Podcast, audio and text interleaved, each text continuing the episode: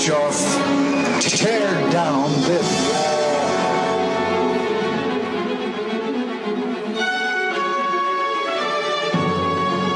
The American people, I think, is good people. They are. They have not to charge with the guilty of all the lies.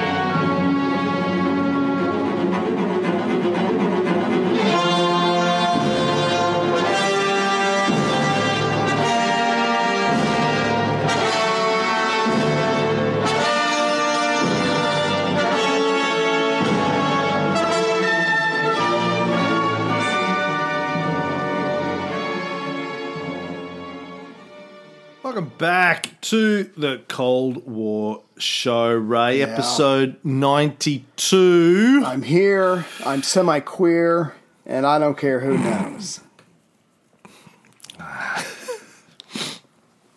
Okay. Well, uh, last in the last episode, we uh, talked about the fact that uh, Churchill had decided he wanted to get tough. Uh, Britain said, "Hey, we're pulling out of Turkey and Greece." Churchill? Fuck, who did I say? Truman. You meant- decided he needed to get tough. Yeah, Truman. the UK said we're pulling out of Turkey and Greece, uh, and the Americans are trying to figure out uh, how do we convince the American people that we need to throw money, uh, troops, maybe at shoring up not just Turkey and Greece, but quite frankly, any country in the world that needs our help. Considering we've never done that kind of thing before because we're isolationists. And, and please remember this that Truman is a conservative Democrat. He is a fiscal uh, conservative. He's the one who was on the subcommittee for appropriations. Uh, he saved $15 billion, which is like, what, 270 uh, uh, $15 million, which is like $270 million today. He's the one who stumbled across the money that was going for the Manhattan Project and was about to run it to ground because it was millions of dollars. And he went to Stimson, and Stimson said, Look, shut it down. This is for a top secret project. And you need to quit snooping around. And Truman said, Yes, sir. And he quit. But the point is, this guy is conservative, even though he's a Democrat. He certainly wants to balance the budget. And now he is going to break American tradition and to go something go against his own ideals. So this is this is a tricky thing that he's trying to uh, to thread here. And then uh, Republican Senator from Michigan, Art Vandelay from Vandelay Industries, told him that he would have to scare the hell out of the American people to get Congress on board. And so scare them he did. on March 12th, 1947, Truman got up in front of a joint session of Congress mm-hmm. and articulated his foreign policy for a post war world. Didn't really mention the United, uh, fucking no, United, too many Uniteds, the Soviet Union Right. by name, but uh, kind of hinted at the Soviet Union in the speech. He said uh, he, he talked about the threat of totalitarian regimes Right. and said that the United States must side with freedom loving peoples of the world Aw. facing aggression anywhere in the world. Now, the uh, term freedom loving peoples of the world, Ray, I, uh, I tried to figure out if Truman was the first person to use that. Was he? I couldn't figure it out. I mean, Hmm. w- when you go searching for that term, Truman's speech is one of the earliest things that comes up. There was a few hints that maybe it had been used a few years earlier by someone, but I couldn't uh, dig up the, the, the source. Right. But I thought there's a there's a there's an American politician sounding phrase if ever I've heard one. The freedom loving peoples of the world, because. How, how do you say no to that? Well, don't you don't you want to help the freedom loving peoples of the world? Well, yeah, but oh, okay then. Sign sign here. And pay here. So I'm going to raise raise money for my next Kickstarter campaign. It'll just be look if you love the if you want to support the freedom loving. What's that got to do with the Christianity documentary? Don't worry about Don't it. Yeah. It's the freedom loving peoples of the world that we're uh, supporting here. Just on that. you're either with us or you're against us. You fucking Yeah. commie. no. Let's see if uh, I get. I can play some of his speech because we actually have a recording of it. if you want to hear a little bit of this. Yeah. Of course you do. Of course you do. Not all 50 minutes of it, but Mr. President, Mr. Speaker, members of the Congress of the United States. The gravity of the situation which confronts the world today necessitates my appearance before a joint session of the Congress. The foreign policy and the national security of this country are involved. One aspect of the present situation, which I present to you at this time for your consideration and decision, concerns Greece and Turkey. The United States has received from the Greek government an urgent appeal for financial and economic assistance. Preliminary reports from the American Economic Mission now in Greece and reports from the American ambassador in Greece corroborate the statement of the Greek government that assistance is imperative if Greece is to survive as a free nation. if it is to survive as a free nation run by a king uh, who was only reinstated through British military power And his far-right and and his extreme far right military dictatorship government. Yes, I do want to mention something real quick because sitting around watching Truman make this speech, and this is certainly all to the good for Truman. There's a new there's a new player on the scene, and it is retired Army Chief of Staff George Marshall, who is now his Secretary of State. Marshall retired from the Army in 1945. Uh, for two years, almost two years, he was in China trying to get a peace between the communists and uh, Chiang Kai-shek's nationalists. Obviously, that didn't work, so he comes back. So he's made uh, Secretary of State. So all the all the prestige and all the accomplishments, and he was a five star general, is now backing Truman with with with this policy. So again, this is just another coup for Truman. I mean, he's got to be thinking this really helps me compensate for not again being the equal of FDR. He's got some serious heavy hitters on his team now. yeah. Marshall's a serious man. Yes. So, the thing I was thinking while I was uh, listening to Truman's speech, and this is, of course, the Truman Doctrine Right. speech, where Truman said, you know what? It's a new world, boys and girls. Uh, America can't afford just to sit here and uh, play with ourselves anymore. we we have to get out, get involved in the world, play with other people. and uh, yeah, play with their bits and. Um, wherever wherever we need to for as long as it takes wherever we have to go we're going to do it wherever the freedom loving Yeah. peoples of the world are being threatened there you shall find us I don't. yeah. I'm sorry. I was just going to throw in real quick. I don't think he said this in his speech, but everybody is obviously thinking about this. I mean, look at Poland invaded by Germany and Soviet Russia, and then it gets run over by uh, Russia. It is now being occupied. Uh, there's threats of uh, other others uh, nations in uh, Eastern Europe. Romania and Yugoslavia. I think it's Yugoslavia. But the point is, it, this has already happened, quote, quote. It might happen again. We have to step up. We have to break for tradition. And yes, it's going to cost us a shit ton of money, but it's for the freedom loving people of the world. so my question is why isn't this the job of the UN Ooh. like How the dare you, UN has just been the UN has just been set up to you know maintain peace and security of the freedom loving peoples of the world.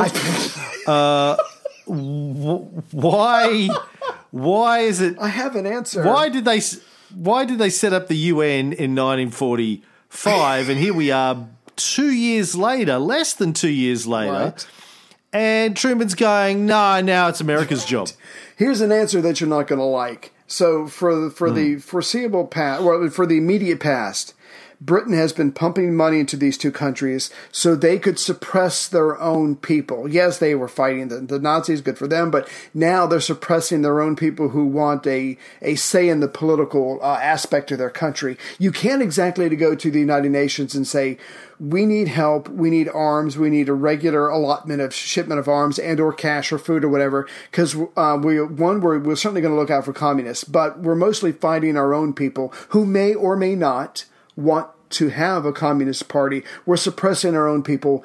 Please give us guns. I don't know if that would go over well in the United Nations. But uh, again, that's kind of the point of the United Nations, right? I thought the the reason uh, FDR wanted to establish the United Nations was so countries wouldn't unilaterally go around and start interfering in other countries. They would say, "Oh, let's sit down with the United Nations and and and uh, let's discuss this like grown ups," and uh, then it becomes a global Right. discussion and a global decision if intervention is required. But all politics are local. If I'm the king of Greece or I'm the leader in Turkey and I take this to the UN and they suddenly find out that at least 51% of my people don't want me in charge, I mean, I'm not helping myself. I'm not, I'm helping my country, and I don't want to help my country. I want to help myself. Did I might not, not not make that clear? I'm a king, and I would really like to stay stay in power. This is good for me. This is a good look for me. yeah, okay, but I'm not thinking about the king. I'm thinking about the Americans. Truman. Ah, okay, Okay, you set up the UN right. To to to uh, play an active role Yeah. in moderating uh, global geopolitical affairs, and now you're going, yeah, but we're going to do it directly. Bypass the UN. Right. We're going to support not just Turkey and Greece, but anyone who anyone who wants us to get involved. We're going to Yeah. get involved. Britain is no longer able to play by old school power politics, and America thinks it needs to start playing old school power politics. So you're right, you're absolutely right, though. One is not even thinking about going to the UN, and the Americans, when they're asked, don't go to the UN. They're like, okay, this is up to us. But you're absolutely right. Why is it up to the United States? Because Britain asked us to? Hmm. I, I don't have an answer for the uh, to the question other than Truman and and uh, his inner circle didn't really take the UN seriously. From the very get go, from the very beginning. The UN after FDR died, the UN just got treated as somebody's uh, retarded step brother. You know, it's like we're just gonna, yeah, we're gonna put him out on the porch Right. uh, with a banjo, Play some music. and a bottle of moonshine. Yeah. yeah, yeah, and pretend pre- pretend he doesn't. He's not really like if we need him, He's there. he's there. We can call upon him if we need Yeah. moral Hey, boy. you know, justification for something. Right. But uh, the rest of the time, we'll just leave him it chained to the porch. Um, here's some of the key phrases from Yeah. Truman's uh, speech. I believe that it must be the policy of the United States to support free peoples who are resisting attempted subjugation by armed minorities or by outside pressures. I believe that we must assist free peoples.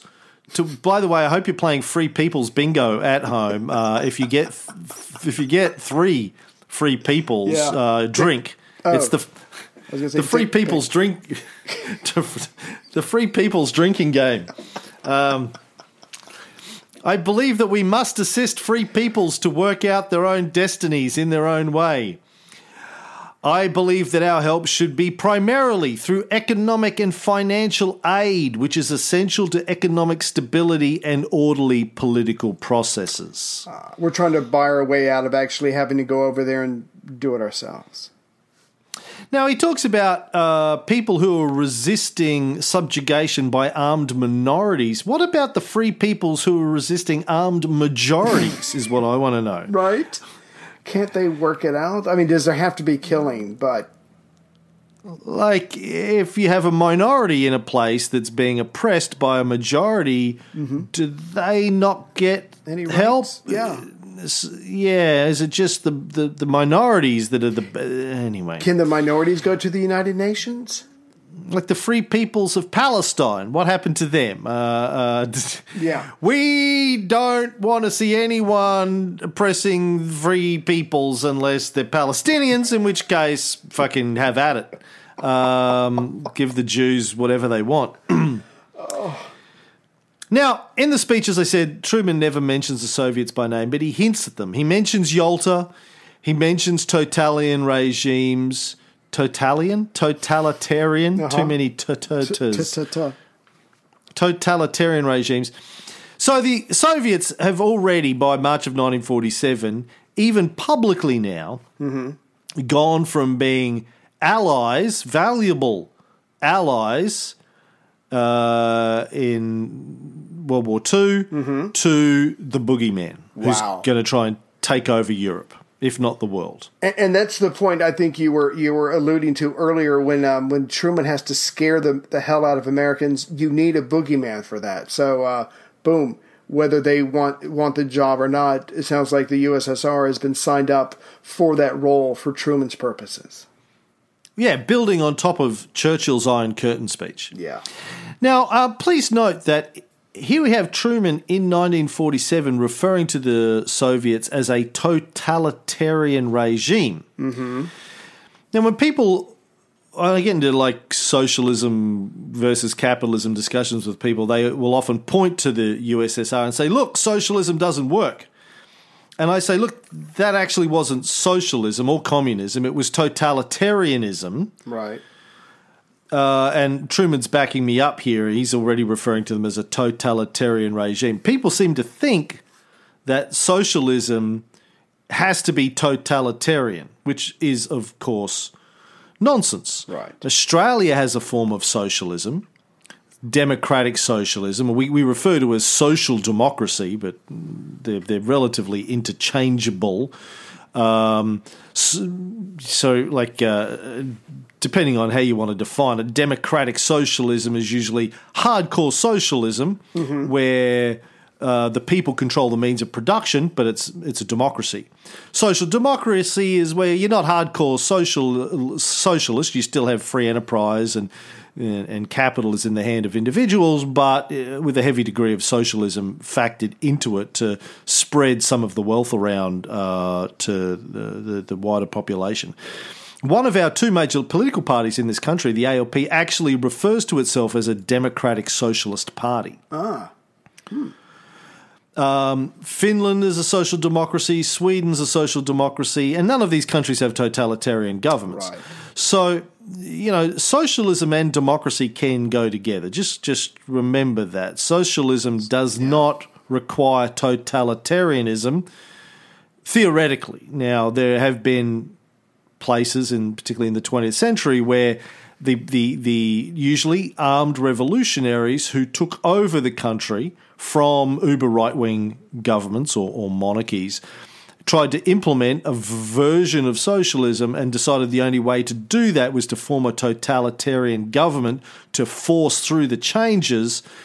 Um, the problems inherent in those countries uh, quite often have to do with the totalitarian nature of the government, not the, the you know the, the underlying socialist theory that they piecemeal picked and and and, and uh, borrowed from, and used to justify in many cases the totalitarianism. Um, so I just want to make that point. That he, here Truman is already referring to them as totalitarian. And I, I found this out when I was doing search for the show. Going back to the um, to the Clark Clifford and George Elsey uh, report, the 82 uh, page report, American Relations with the Soviet Union, what the Truman speech was was pretty much taken from that document. It's basically um, Truman's adopted version of it because he has because in that report it says it recommends that the U.S. institute a policy to support free peoples who are resisting attempted subjugation by armed minorities or by outside pressures. So Truman gets this report. No one else sees it but him, and obviously the two men who wrote it. And he uses that as the basis for the Truman document. So he knew exactly what he wanted to do. He already had the wording. He already had it thought out. And now that he's got George Marshall with his with his preeminence uh, backing him, he puts this thing forward. And because he like you said, he doesn't go too far. He doesn't mention the Soviet Union. He he doesn't mention them wanting to take over the world. This this speech is received very well. And there's a good reason it was received very well. It's because it's really just a uh, rehash of Churchill's "We will fight them on the beaches" speech. I worked this out. He really just took Churchill's speech and he went, "We will fight them on the beaches of other countries." Even if they don't want us to. We will be there.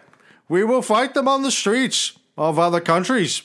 We will. and we might just stay. he basically it's, it's the we will fight them on the beaches. We will go everywhere in the world and build bases and fight them. Now, uh, basically the same speech. He goes, "Well, that worked for Churchill. Yeah, Maybe it. will uh, work for me as well." Yeah, and and, and as, when I was listening to his speech on YouTube, I mean, some of the wording, some of the phrases just just were perfect for the for the American ear. Like this parts of this speech were just as American as apple pie. We will help people find their own path. You know, I'm thinking not unlike the American Revolution, we were, when we wanted to be our own uh, country, and of course, every American thinks that why wouldn't a country want to fight for its independence so then it can be a democracy just like us? And then there's a line in, in the speech where it says, "We are the leaders," which totally feeds into the American ego. And ultimately, I think you might have covered this in the speech. He says, We are doing this ultimately to save ourselves so we can help these people from the bad guys. That makes us the good guys. No one can do it but us because we're special. And at the end of the day, we're saving ourselves. So this is this is perfectly suited for an American audience.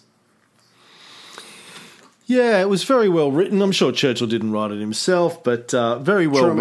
written. Um, Oh, fuck Truman. Yeah, he did. Actually, Churchill did write it.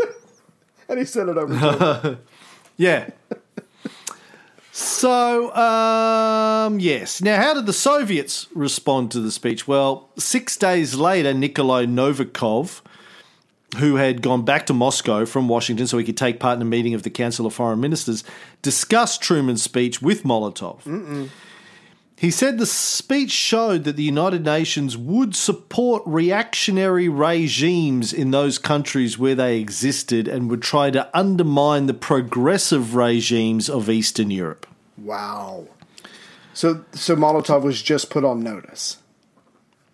Yeah, but I mean, so the point uh, I want to make here is so the way that Truman pitches it to the American peoples is we're going to fight for freedom around the world mm-hmm. um, by stopping small groups of people from having a revolution like the American Revolution. it's okay when we do it. Did I not make that Yeah. clear? yeah. Yeah. So, oh, whoa, whoa, whoa, whoa, whoa, didn't weren't you a small group of people who overthrew? Yeah, but Uh, uh, yeah, but yeah, exactly. But look, who's white? yeah. Yeah.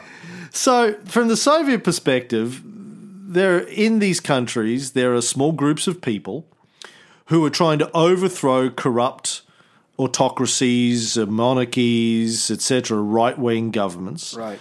And the United States has just said, no, we're going to crush, we're going to crush those revolutionary uh, uh, uh, groups and support the reactionary regimes uh, in all of these countries of Eastern Europe. Wow. Now, th- this part, um, we, we've said this several times, but we cannot stress it enough. I mean, this is Truman, the President of the United States, pretty much doing an about face with American foreign policy, uh, uh, uh, tradition, diplomacy. I mean, we are go- we have been staying away out of power politics.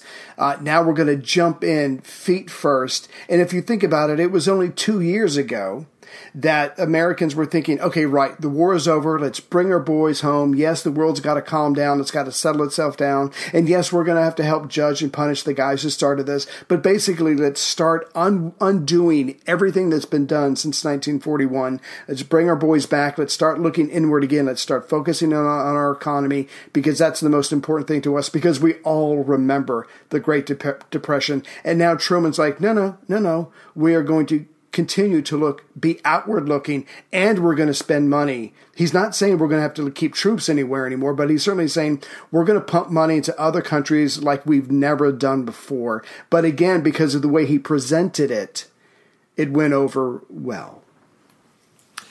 Yeah, it was. They were only at Yalta a couple of years earlier, where FDR had said, "Sorry, when this is over, we're going to have to pull all of our troops out Yeah. of Europe, out We're of outie. Germany, because we, yeah, because we, we, the American people won't uh, uh, uh, let us, you know, keep funding all of this." Here we are. Truman's going, "No, no, they will. It's okay if we scare them enough." That's right. Tell them that the, the Soviets are coming, then they'll let us do it.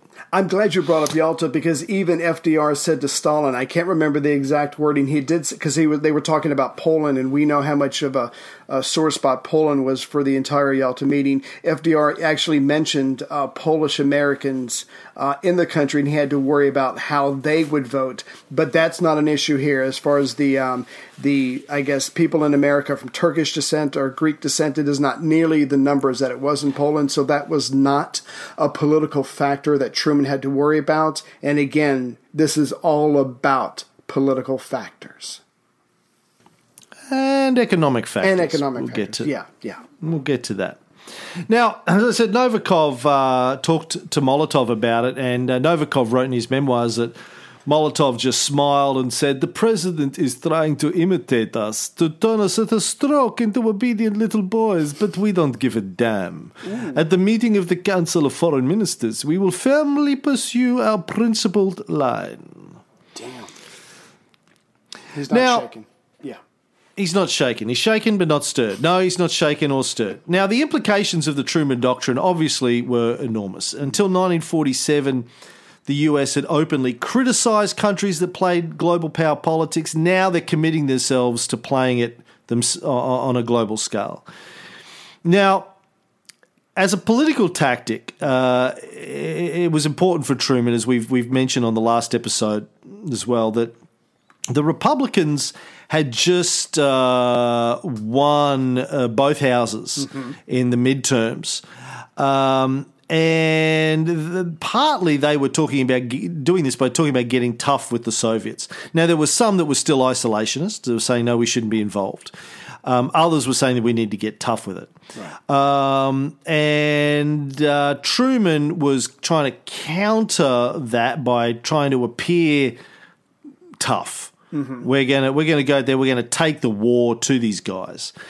So the bill where he was asking for four hundred million dollars in the short term to support Greece and Turkey, and not just money. He did say uh, in his speech.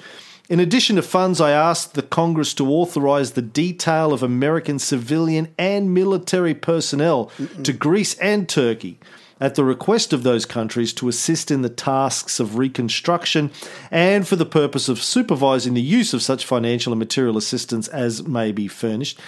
So it gets approval for that. Um, uh, easily passes the Senate, 67 votes to 23. However, whenever one country gives financial aid to another country, there is almost always a quid pro quo. Right. And the quid pro quo is usually financial. Now, one quid pro quo here was hypothetical. Um, don't give the Soviets a chance to increase their influence in these two countries, because if they do, we'll probably have to get involved later on, and that's going to cost us even more money. Like Truman said in his speech, World War II cost the country $340 billion. We're only asking for 400 million now, so, you know, that's a, it's a drop in the ocean. Yeah. Better to nip it in the bud than have to get involved later on. Um, but according to James Forrestal, who was the Secretary of Defense, by the way, first guy ever to hold that title because Truman invented it, Right. He said there was a direct link between the foreign aid to Turkey and Greece and a shortage in critical materials back home in the United States. Hmm. Forrestal said that aid to Greece and Turkey wasn't just about containing communism. he said it was a hard and selfish decision. Now, what did he mean by that? Well, he said that 73% of America's imports were raw materials, Right. and 55% of those imports came from areas within the British Empire, mostly in Asia.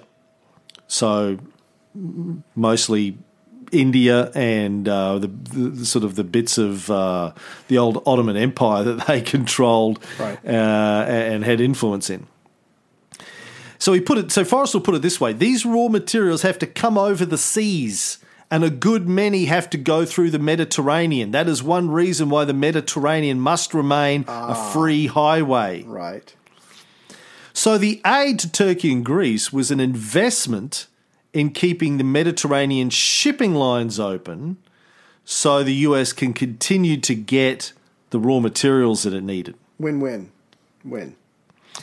Forrestal uh, told one of his friends, "The only thing that makes impression on me, any impression on me at all, is the materials problem when it came to Turkey and Greece." And the guy he was talking to, a friend of his, observed that the average fellow in this country wasn't aware of the raw materials consideration. Uh, he also said that most people weren't aware that the original draft of the Truman Doctrine speech actually had written in it that Greece and Turkey were areas of great natural resources which must remain accessible to all nations and not must and must not be under the exclusive control or domination of any single nation. Ah, I guess I got taken That- out because it would look tacky. That got taken out of the final version. Yeah. We must support Turkey and Greece because they got a lot of stuff that we want, and uh, if we don't support them, the freedom-loving peoples uh, won't be able to sell them, sell their shit to us, Well, or ship it to us. So, give me your money today. woo, I'm glad you brought up the fact that um, civilian and military personnel might end up going to Turkey and or Greece because just four months after the Truman speech, July 20th, 1947, Truman issues the second peacetime military draft in the United States. Um, and, and of course, one of the reasons was the uh, increased, uh, increased tension with the Soviet Union. The selective service system created by the 1940 Act was terminated by that same act in March 31st of 1947. And at first, the original act was allowed to expire in 1947 because it was thought that, yeah, enough people would sign up, we would have enough volunteers to work, you know, to enough people to uh, take care of a nation's defense. But it turns out that a lot of people weren't signing up, so they needed another draft. So Truman was able to push this through because even though Truman is obsessed with the budget about not going too far uh, politically, radically, uh, economically. Uh, it is starting to build up. We're suddenly spending $400 million on these two countries. We've got to have the second military draft. So it is ramping up, but Truman thinks that he can still control it because the Soviet threat is sometime in the future they're going to have to rebuild their country it's probably going to take them at least 10 years so the, the soviet threat is down the line we should be able to gradually address this thing but it's already turning out to cost money and we're going to have to draft more men which uh, obviously affects uh, more people not not being in the workforce. So again, this is starting to build up, and I think it starts to take on a life of its own. But Truman thinks he can still handle it and control it. Yeah, and the getting back to the economics, there's also the threat of um, the the impact of uh, a depressed European economy on on the American economy. Um, now, that wasn't going to have a huge immediate impact either. Like Truman officials in mid 1947 weren't arguing that sending aid to Turkey and Greece was absolutely required to head off a recession. But they did stress that long term, if they didn't um, support the European economy, it could have consequences to the American economy. For example, in November 1947, the Council of Economic Advisers predicted an 8 billion decline in exports unless there was a foreign aid program to Europe. Now, can you guess what the total uh, exports from the US to Europe were in 1946? No idea. No. 14 billion. So 8 billion out of 14 billion Oh my god. is a lot. Yeah. Now, the economic advisor said losing 8 billion would not, quote, inflict serious short-run damage on our economy, but substantial problems of readjustment would be generated. So, look, it's going to hurt, but Yeah. we'll cope. Right. Back to the quote. Moreover, the industrial paralysis which could be expected to result in some other countries would have repercussions of major proportion upon our own economy and upon world stability. So, that money getting pulled out of both our economies and other economies around the world could start a chain reaction that would have a serious effect on our own economy. Right. So if you take the Council of Economic Advisors stuff on declines in exports, and if you take uh, the the Forrestal stuff around shipping lanes and natural resources in the first part of the, the first draft of the Truman Doctrine speech, you start to see that the the aid to Turkey and Greece, and this plays, of course, into the Marshall Plan a little bit later on, isn't about just being nice Right. and supporting the freedom loving peoples of the world. It has hard economic Yeah. justification for it. Uh, we, we, we need to get their economy up and running as quickly as possible so we can keep selling them shit and buying shit and Right. shipping shit through their sea lanes. Now, again, I, I think we should just stop for a second and say, does it come down to economics? Yes. Is that tacky? I don't know. That's a personal opinion, but this is not.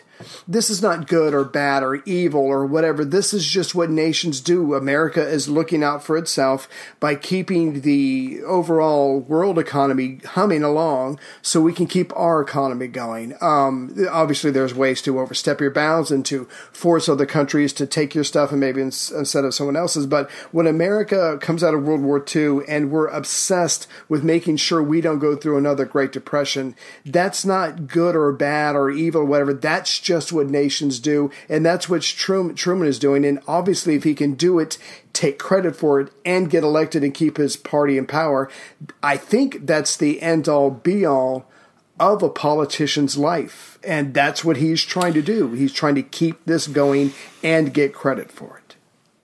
So let me ask you this: If it's not bad, why isn't he being open about these reasons in his Truman Doctrine speech? I think it's tacky, but the point is he's got to sell this, like you were saying earlier. And in order to sell it, you have to consider your audience, which is um, all these uh, Democrats and Republicans and, and the lawmakers who, uh, again, they're on their own, they're going to want to get reelected. So you put it in terms that the American people can get behind. And if the American people get behind it, those people in Congress better get behind it too. Now, uh, Henry Cabot Lodge was behind this. He supported the Truman Bill. And because there was no vice president at the time, he was the Senate pro tem, which means he was the one who was giving a nod. He had a lot of power and influence in the Senate. And so once Truman got him on board, it's going to pass the Senate, but he had to give his sales speech first to Congress in general. It's just part of the Okay, game. Get back to my question. Yeah. So, why isn't he being open about it? You think just because it's tacky? You, I mean, if you if you really need something to pass, and this is going to be a major um, foreign policy change, or do you want to mention economics, or do you want to mention free loving peoples? That shit just sounds good. It's going to be in the history books. It makes you sound like a fucking rock, rock star. Why just settle for economics when you can mention a loftier goal that sounds better? Okay, but let's let's let's unpick it a little bit. Mm-hmm. Um, who's going to be putting up the four hundred million dollars to of of aid to Turkey and Greece? I am, and all the other Americans. Right, it's going to come out of the federal treasury, Right. as we've explored in our economics episodes on this. Mm-hmm. Most of that money, most of the money in the U.S. Treasury comes from individual taxpayers. Some of it comes from corporate taxes. Most of it comes from Yeah.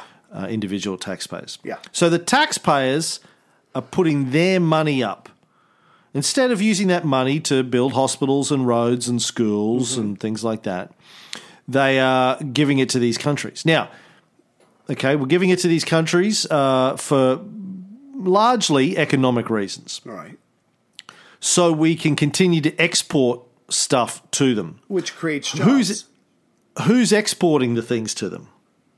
Businesses? Businesses. Who makes the profit from those business exports? Business owners. Stock Business owners. Exactly. Yeah. So this is what we refer to as the uh, socialization of costs and the privatization of profits. So again, it's like funding the war in Iraq. Um, public, the public put up the money to run the war.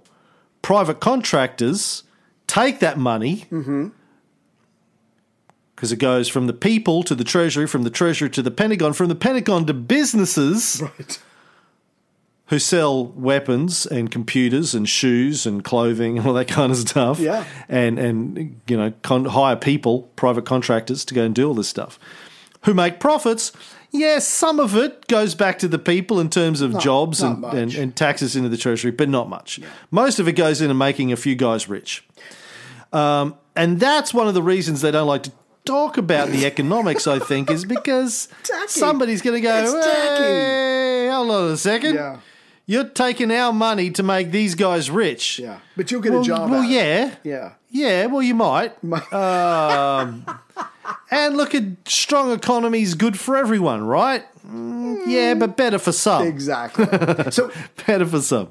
not that I'm trying to cut you off, but I have a follow up question. I think we talked in the not the last episode, but two episodes ago, when we mentioned that America gave a loan to Britain, uh, three point seven five billion dollars, and of course the thing was. Um, we need to keep Britain strong. They're our ally. They'll convert their pound to U.S. currency uh, uh, during the transaction, so it's better for us. But here's my question, because I, I'm not going to even pretend to be an economist, but if we loan Britain 7.5 billion, uh, excuse me, 3.75 billion dollars, I'm assuming they're going to pay back over some amount of time, so we get our money back.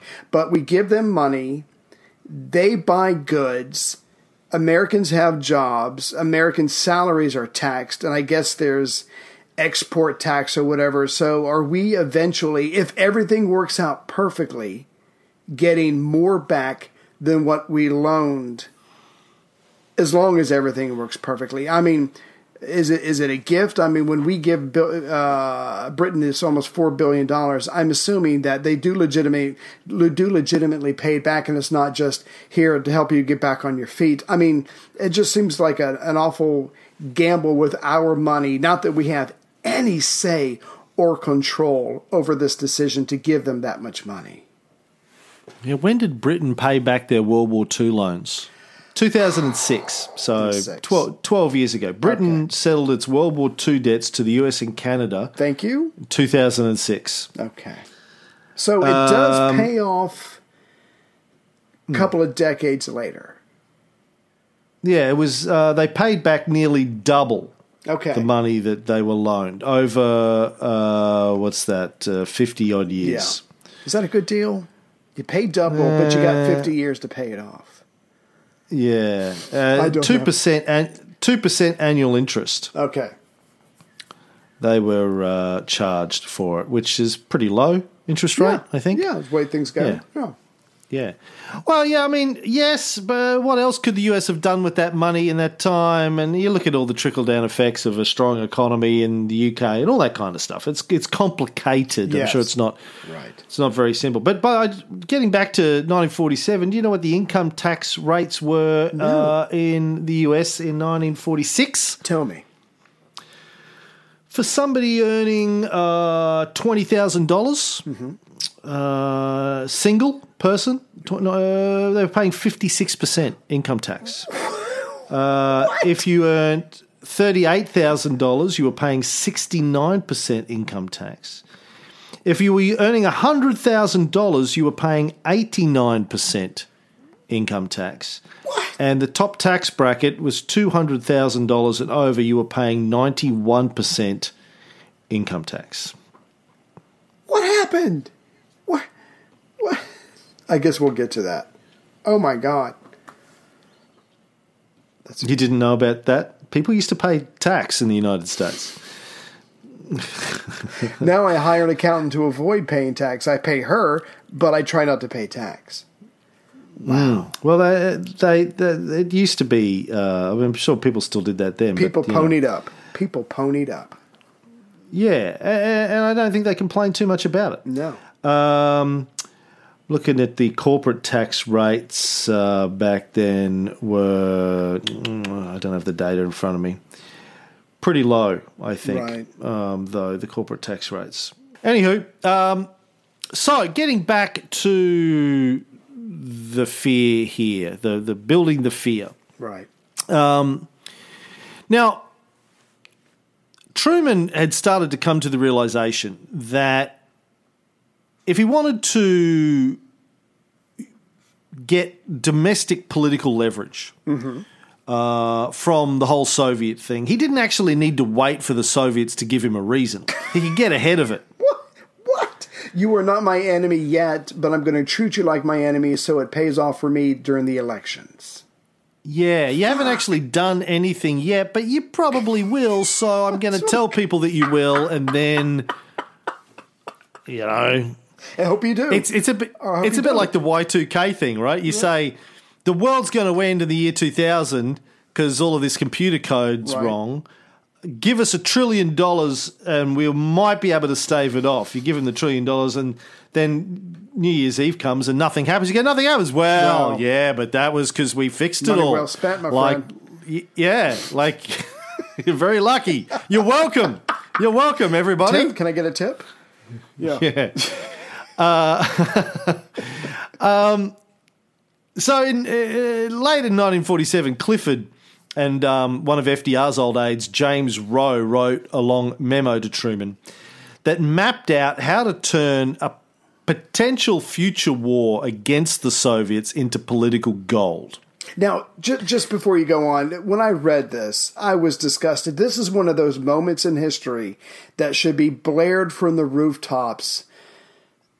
Pull back, pull back all the shit, the bullshit that, that we've been told for decades as a country and our noble cause and, and keeping back the uh, the Russians, whatever. When I read this, I was like, oh my god, just blatant government bullshit manipulation, lying to us, and this kind of stuff should be emphasized in, in high school.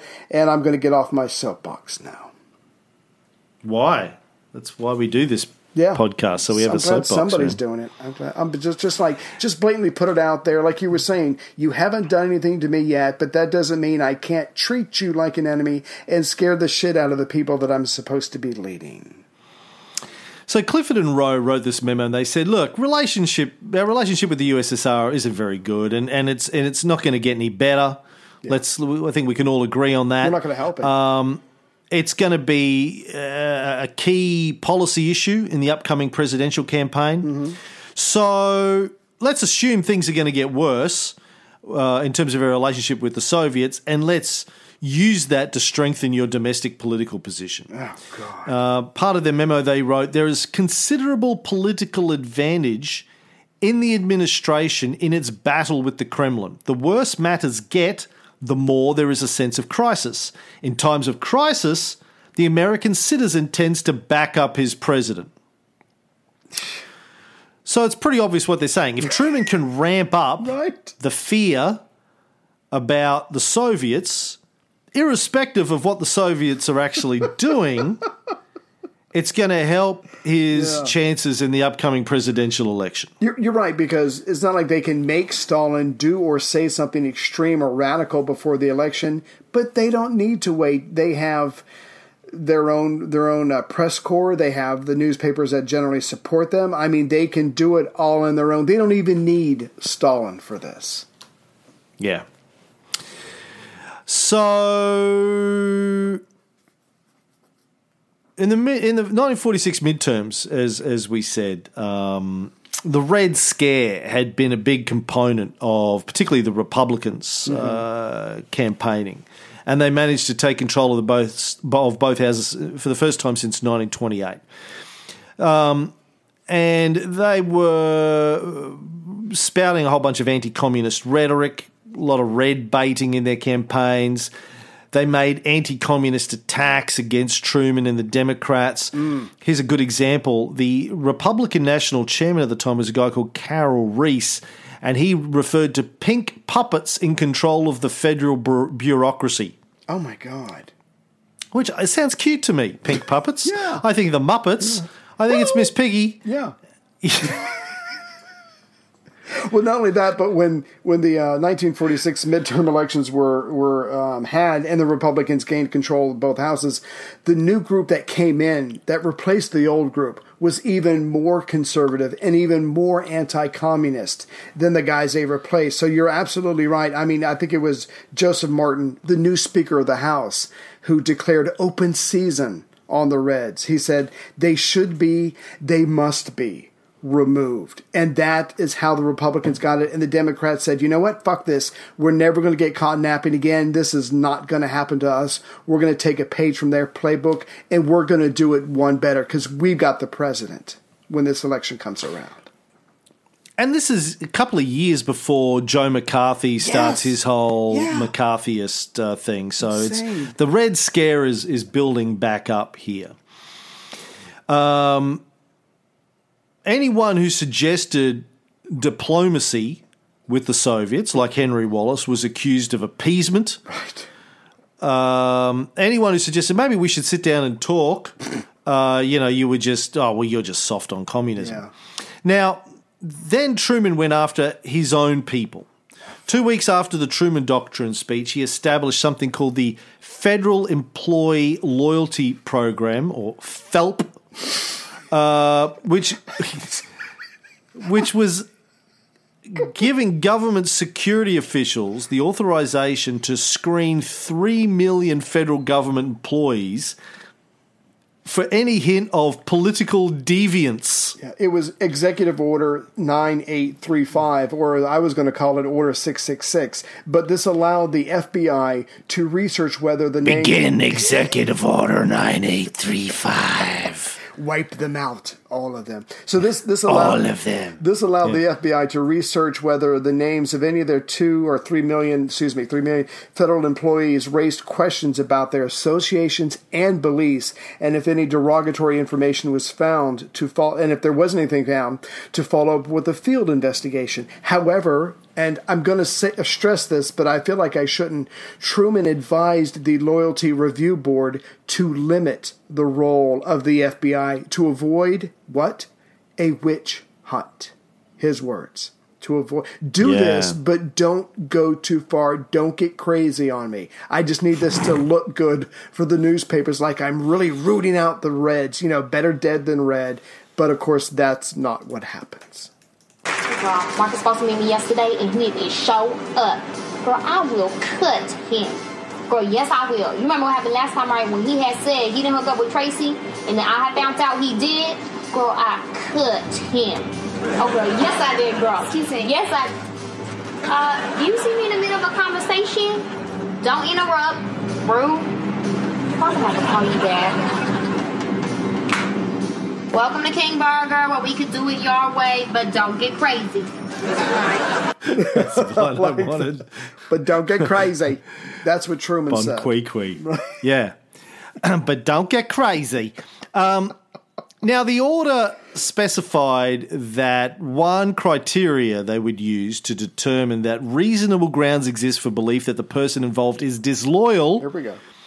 Would be if they had membership in, affiliation with, or sympathetic association with any organisation determined by the Attorney General to be totalitarian, fascist, communist, or subversive, oh. or advocating or approving the forceful denial of constitutional rights to other persons, or seeking to alter the form of government of the United States by unconstitutional means. And then they said, not like the American Revolution. That was good. It's a good. that was a good altering of the form of government by unconstitutional means, but not. not but that's that's done. Yeah, One and no done. more. We're out Boom. now. No more. No more overthrowing governments here. Now, I like this membership in okay, affiliation with, okay, or sympathetic association. What is that? If if you if you'd said, yeah, they're all right, those uh, those those Yeah. you know uh, civil rights activists, They're not bastards. You're out. There they go. Nah, No. you're out. Jesus. Now, it wasn't that bad. Hundreds of federal employees were fired, thousands quit in disgust. But out of three million, not too not too bad. I mean, they, they didn't go crazy. Let's be fair, they didn't go crazy. Well, yeah, but if, but it's it's the it's the start of something. It's ramping up, is what's happening here. Yeah, but and of course, most cases, no no evidence of disloyalty was found. The loyalty board's decision was not subject to appeal. So all I have to do is accuse you. You don't get to know your accuser. You might not even know what you're being accused of, but you've got to prove yourself loyal. How fucking abstract is that? Just um, you say you get called and you say, look, you need to prove your loyalty. Go kill a commie. it's a bit like the mafia. Go kill this guy, then we'll know you're loyal. Well, that'd be easy because if someone said that to me, and I'd be like, "Well, I've always considered you a commie. yeah, Can I kill you?" So I, I, I, I challenge. I, I call you out, sir. What evidence do you have? Same amount you have on me. fuck all. But it's, it's yeah, I'm accusing shit. you. And I do want to say that I don't want to cut you off too soon, but the I wanted to give uh, semi the kind of end result of this. Um, this insane policy. Uh, initially, the DC court, DC Circuit Court affirmed the procedures of this executive order in the Bailey versus Richardson in 1950. The Supreme Court got a hold of it, and but it was a tie, so the ruling was allowed to stand. In 1955, the Supreme Court held in Peters versus Hobby that the removal of a con- uh, of a consultant to the Civil Service Commission by the Commission's Loyalty Review Board was invalid. But this had very little impact since the uh, Loyalty Review Board was at this point only defending old cases and it had been dismantled by 1953 executive order. So they pretty much got away with it by the time the Supreme Court gets around to saying this is invalid. It's pretty much a done deal. So you're right, it's 3 million people. But when thousands of people quit out of disgust or just because they've been accused, and how in the hell do you prove your loyalty? It's still um, it's like you said it's the start of something something's coming. And now instead of the anger or the mistrust or whatever going outward it's now being turned inward. And suddenly everybody has to be to the right of everybody else. Everybody else has to be more patriotic than the next guy. I mean that is not exactly a way to to live or to run a country. You know what it is, Ray? It's a purge. Ah, beautiful Hmm. beautiful. It is exactly a fucking purge exactly Now they don't get sent to gulags, right But they get fired. I mean, And they're That's labelled. not great. Labeled and fired. Uh, imagine you go for you, you apply for another job, and you, they say, "Well, we used to work for the government," which back in those days was a job for life, right? Yeah. Wh- why did you leave? Well, I got fired. Why? Because they accused me of being a communist. Uh, but you know, so will you hire me? Like it, it, it, it, it's not. You might as well put them in a gulag. life just got really hard for them yeah, you're ruining their lives. Yeah. Now, a couple of weeks later, Truman set up the AGLOSO, the Attorney General's list of subversive organizations, oh shit and it got a lot of a lot of publicity in the media. AGLOSO it was basically an unofficial blacklist of organizations. Um, I posted a thing on Facebook w- with a list of some of them. A bunch of them sounded fairly uh, nondescript. The Youth Activists of America and this kind of stuff. Um, but apparently had uh, affiliation of some sort with the communists. right Um, there was like Negro associations. Nope. The KKK was on there. Um, these weren't like you know the American communists. There was a whole bunch of maybe you might call them front groups, or maybe they were just genuine groups that the communists gave money to. That's all it takes. Hey, have have some money. We want to support you. We like what you're doing. Like the cut of your jib.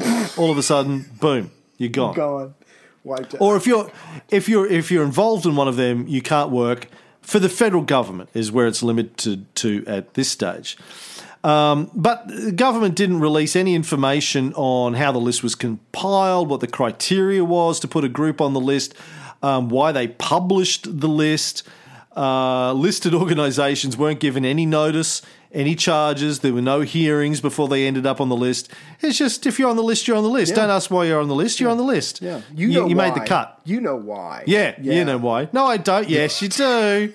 It's like I have. It's like having an argument with my wife. You know what you did? No, I really. Did. Yes, you do. Admit it. Yeah, admit it. I don't know what I did. well, if you don't know, if you don't know what you did, then I'm not going to tell you. That's right. Like, oh fuck. And, and yeah, and you get- actually get in more trouble for not knowing what you did. But if, if somebody fired me, you know what I would do? I would fucking write my movie script that I'd been thinking about for years, and I would go to Hollywood. Motherfucker, you don't have a job. Where is your movie script? That's that's hurtful. Why would And you? every time I ask you to do a little simple thing, you go, "Oh, I'm so busy, I can't." What? Uh, putting out my World War II shows. I go, why do people keep emailing me saying Ray hasn't put out a World War II show? Oh, yeah, well, you know, Fine, I'll edit the Books. fucking shows. I'm reading books. But I want a promotion. I want a bigger office, yeah. Uh, a new title, yes. a bump. So, so yeah.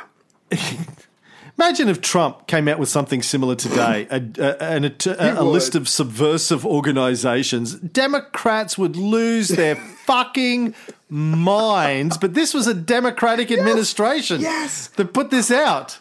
And and let's be clear, they were doing this so they couldn't be attacked on the right. But if you become what you are fighting or what you fear, is that any better? So we're going to go far to the right so the right the right can't attack us. Well, fuck all. That's not a victory for the country. That's just a political expedient move that you're making. And and like a lot of people that were associated with these groups might have just signed a petition. Would you like to see uh, more civil rights for the Negroes? Yes, I would. I'll sign my name I won't do anything about it, but I'll sign your document. Yeah, oh, boom. All of a sudden, you've got a sympathetic association with a communist, an organization that has communist ties because they took some money Right. from somebody. I don't know. Um, now, thousands and thousands of Americans got caught up in this. Many were persecuted years later during the McCarthy era, but this is where it started, and it was. you know, how these things always start, like um, dismantling of civil rights, civil liberties, is they start quite often, usually small. Right. It's the old first they came for the Jews, but I wasn't a Jew thing, right? Trip, trip, trip. Um, well, you know, yeah, there were commies in federal government. Well, we don't want commies in federal government, right? So that's, that doesn't affect me. I don't work for the federal government. I'm not a commie. Yeah. But then it grew over time.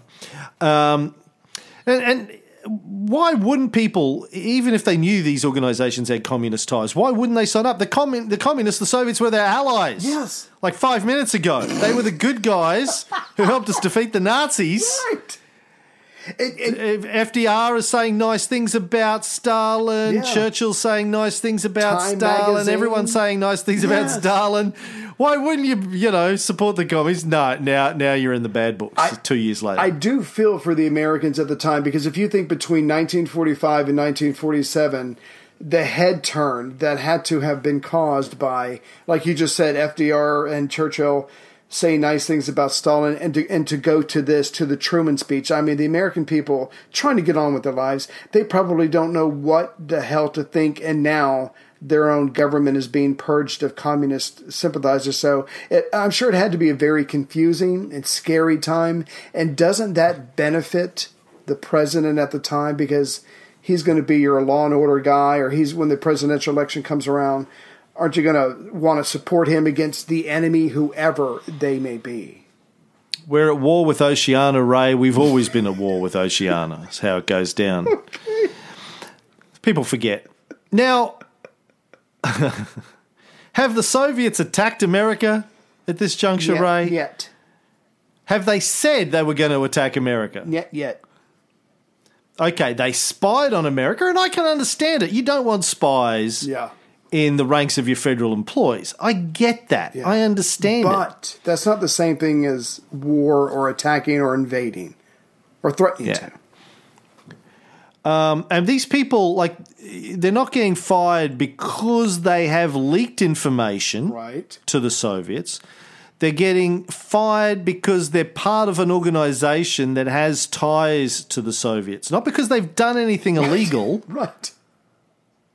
What they have done is not illegal. They're not being charged. They're not going to jail. Yeah.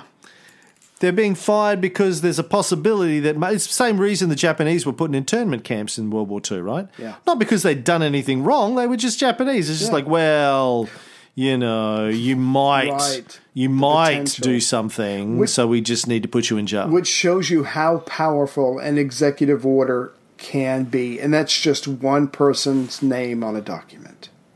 Hmm. Now, the KKK were on the list, and they hated the communists more than anybody. What? So I don't know how that fits into it. Oh God! Okay, but for the moment, being in one of these groups didn't automatically mean you were going to be in trouble. It just meant that you were going to be investigated. Right. However, in his 1991 memoir, Clark Clifford mm-hmm. said that his greatest regret after decades working for the government was his failure to make more of an effort to kill the loyalty program at its inception Wow. in 1946 mm. 47. Is he trying to get a free pass? Is he? Do you? I, wonder, I mean, because you can say whatever you want near the end of your career, but I would like to think he's sincere. I would like to as well. Uh, I mean, if if if you're not to see, you just do what Truman did with the bombing of Japan, and you double down on it. You go, no, fuck it. It was the right decision then. It was the right decision now. I stick with it to my dying day. Um, but Clifford said that neither he nor Truman at the time viewed communist infiltration of the federal government as a serious issue. Yeah. There's no panic. But uh-huh. he said that Truman was weakened by the 1946 midterms, and that gave Hoover, J. Edgar Hoover, the FBI director, and his allies, the hard right wingers, the opportunity to start to force some of these things down Truman's throat. Jeez. So, because Truman couldn't be tough with Hoover, he had to be tough on the communists in the federal government. Yeah. Now, rather than saying something about the irrationality of the charges of being soft on communism or, or about subversion of the federal government, the Truman administration instead decided to expropriate the issue, get on top of it, absorb it, make it their own. Uh, the same way they do they were doing it in terms of foreign affairs. Rather than be accused of being weak on communists in their own ranks, they decided to go, "Fuck it, we'll we'll take it and we'll run with it." We, you you want to see tough? Yeah. We, we we can be tough. I'll show you tough. on our own people. Yeah. Yeah, But you better fucking vote for me. You know, but yeah, to silence the criticism from the right. And this is how governments, supposedly on the left, in all of our countries, have slowly moved to the right over the last 60, 70 years by trying to avoid criticism because of the fear that that criticism would, would damage their election hopes, they have moved increasingly to the right because they can't apparently put up a rational argument Yeah. against these sorts of things. It's easier just to get on get on the front foot with it and come out against it because they don't apparently have any sort of moral compass. So the issue was legitimized then. Uh, you know, if the Democrats under Truman had gone, look, this is all hysteria and craziness, shut the fuck up. Yeah. Like, we've done a study. These people are fine. Yeah, they sign a thing, but no, you know, they're not advocating for the overthrow of the, the government. They're just, uh, they care about civil rights. They care about uh, redistribution of wealth. Uh, you know, they're not big fans of capitalism. That's okay. It's a free country. It's a- yeah, it's their fucking rights. It's a free country. Yes. We're the land of freedom, freedom of speech, freedom of cunts. thought, freedom of exp- freedom of expression. Uh, no, rather than do that, they legitimize the issue, right. And uh, then it just sort of, Yeah. you know, It- got ridiculous, got picked up and went Right. ridiculous. But as you just said, I mean, it starts here, but as you just said, for the next, what, seven, whatever decades, the liberals are going to be paying for it by having to not be, um, they're, you know, because Truman's already set the standard, they're going to keep giving in over the decades and, and, and inch to the right, and then you wonder what the hell's going on. But it started here. and of course, when they move an inch to the right, the, right people on the right have right to move an inch. have to move as well to, to maintain some sort of differentiator. So that's so then you end up with you know fucknucks like McCain legitimizing the Tea Party by making Sarah Palin his running mate. Like I like the news this week that she wasn't invited. Uh, he left specific instructions Right. not to invite her to his funeral. He was happy to invite her into the fucking White House, But not his view. but not to his funeral. His funeral Oh. is more special to him than the White House, John McCain. I've I've already started a list of people not allowed to come to my funeral. Am I on that list? You're at the top, buddy. Top. You're at the top. Wow. Big bold. Wow, that's letters, capitals. That's, yeah, fucking Riley. Don't invite him. I look. Quite honestly, I wouldn't have come anyway. So you don't need to put it on your No. list. I didn't even go to my own father's funeral. You think I'm going to go to your funeral? I don't do funerals. You're dead. You're do. dead. What? what you're dead. You're dead. That's I- very uh, profound. You're not. You're not going to know if I'm there or not. So Just doesn't tell me- matter. It's how I look at it. You're gonna be okay. All right, I'll have to take your name off of this. anyway, So it was legitimized. Now, I just want to wrap up with this. So it looks like at this juncture, from from an American perspective, the idea of using diplomacy with the Soviets has gone out the window. right. Don't even. It's try. dead. Yeah. There's exactly. There's not going to be any diplomacy. We're at war now. Right. Right. Yeah. We're at war. We, we're in terms of the mindset of America. We're at war with the Soviets. Yeah. Soviets have done nothing, but we're at war with them anyway because maybe they will do something, And we're gonna win. and we've got to be ready. Right. Got to be ready for that. Right. Could come at any time, like a like Jesus and and and the fucking second coming. Got to be ready, Ray. Don't want to be a bridesmaid I'm without any oil Russians. in your I'm ready for Jesus. I am ready. Now, not everyone was happy about that. Henry Wallace, uh, after he'd been fired by Truman, used it as the main platform for his 1948 run of the White House. Yeah. Obviously didn't succeed. No. And uh, the guy who we will talk about more in the next episode, who did argue quite vehemently against this, was the right leaning influential journalist, one of the fathers of modern propaganda, Walter Lippmann right. he wrote a series of articles turned into a book called The Cold War. Uh, he wrote that Moscow had genuine security fears. They were motivated primarily by defensive concerns Yeah. to prevent another German like power invading their country. Um, things that we've talked about on, on the show many times. And, and he said it distressed him that the Truman administration seemed blind to the reality of this and blind to the possibility of negotiating with the Kremlin about all of these issues. Um, but his articles were built on top of were a rebuttal to one of the most famous articles uh, of this era that published it was published around this time. Our old mate George Kennan, aka Kenan Thompson, uh, published his famous X article, but that we'll have to leave for next episode because we're over time. I do want to read some reviews and uh, thank some people. No, no reviews. It was a negative review that was kind of funny. Um, you know, I love our negative reviews, Ray. Mm-hmm. Oh, they yeah. tickle me pink quite often. Uh, let's right see if I can dig this one up. Um, American listener wrote a review. It's quite lengthy, uh, and I, so I won't read the whole thing, but he does. Uh, this is the bit that I liked. Um, uh, what is disappointing is that Cam and Ray are clearly not historical experts. Really. And they, and what they know, they apparently got as a result of reading books before the podcast. No. Well, duh. No, no you don't say. I am shocked that there is gambling going on in this establishment. I am shocked that there's reading going on in this podcast. Yes. Yes, no, we have read some books and that's how we put together our notes for the stories. I'm Listen, if anyone out there is under the uh, illusion Yeah. that we A are experts on the Cold War or B are trying to position ourselves as experts on the Cold War or on anything, for that matter. Yes. Yeah. Uh, eating pussy is about the only thing that I claim to be an Yeah. expert at. yeah. Um, I've got a degree, I've got a master's in that. Everything else, Right. no, we're listen. Ninety-two episodes. It may be a bit late to tell you this, but What we do is we read a bunch of books. Yeah.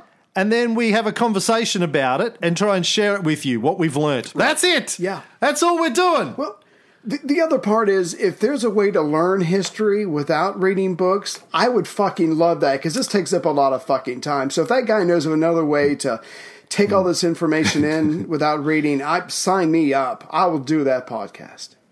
This guy's uh, name is Schmidster thirteen. Schmidster. Um, he says it's dis- he says it's disappointing on substance. Motherfucker, we did twenty five hours on the Yalta conference. If that's disappointing on substance, The, the other rebuttal is if we use books by noted specialists, uh, historians, PhDs, Yeah. experts, what more can we fucking do besides build a TARDIS and go back and view the events ourselves? yeah. Cunt. Anyway, uh, funny. Anyway. Um, oh, his last sentence is if you don't mind meandering tangents or a shameless bias with little in terms of content, then this podcast is otherwise very good. But but our tangents are our strong point. I thought no. anyway, that's funny. okay. Funny, funny, funny. Thank you for the laughs. Um, we'll be back uh, next week with the X article and uh, Walter Lippmann's rebuttal.